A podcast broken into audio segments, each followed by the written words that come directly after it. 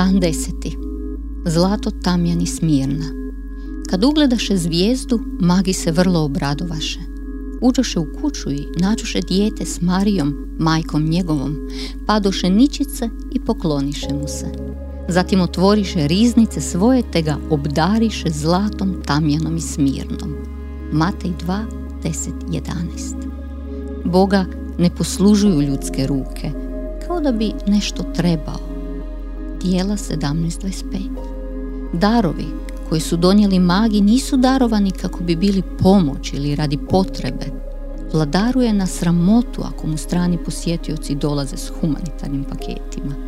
Niti su ovi pokloni trebali biti mito. Ponovljeni zakon 10.17 kaže da se Boga ne može podmititi. Pa što su onda značili ovi darovi? Kako su oni štovanje?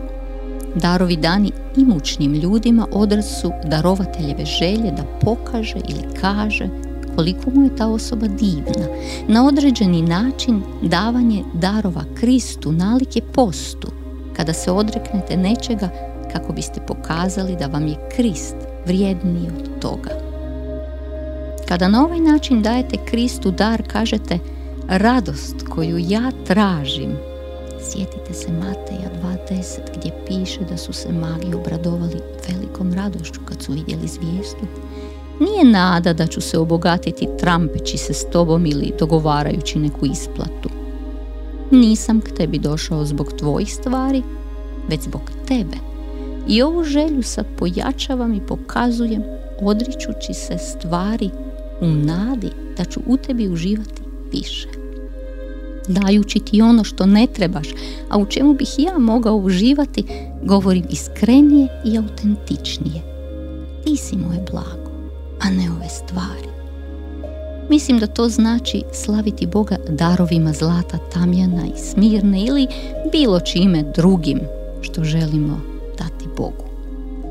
Neka Bog probudi u nama želju za samim Kristom, da iz srca možemo reći Gospodine Isuse, ti si Mesija, kralj Izraela. Svi će narodi doći i pokloniti se pred tobom. Bog rukovodi svijetom kako bi ti bio proslavljen. Stoga, na kakav god otpor naišao, radosno priznajem tvoj autoritet i dostojanstvo i donosim ti svoje darove kako bi iskazao da ti jedini možeš zadovoljiti moje srce.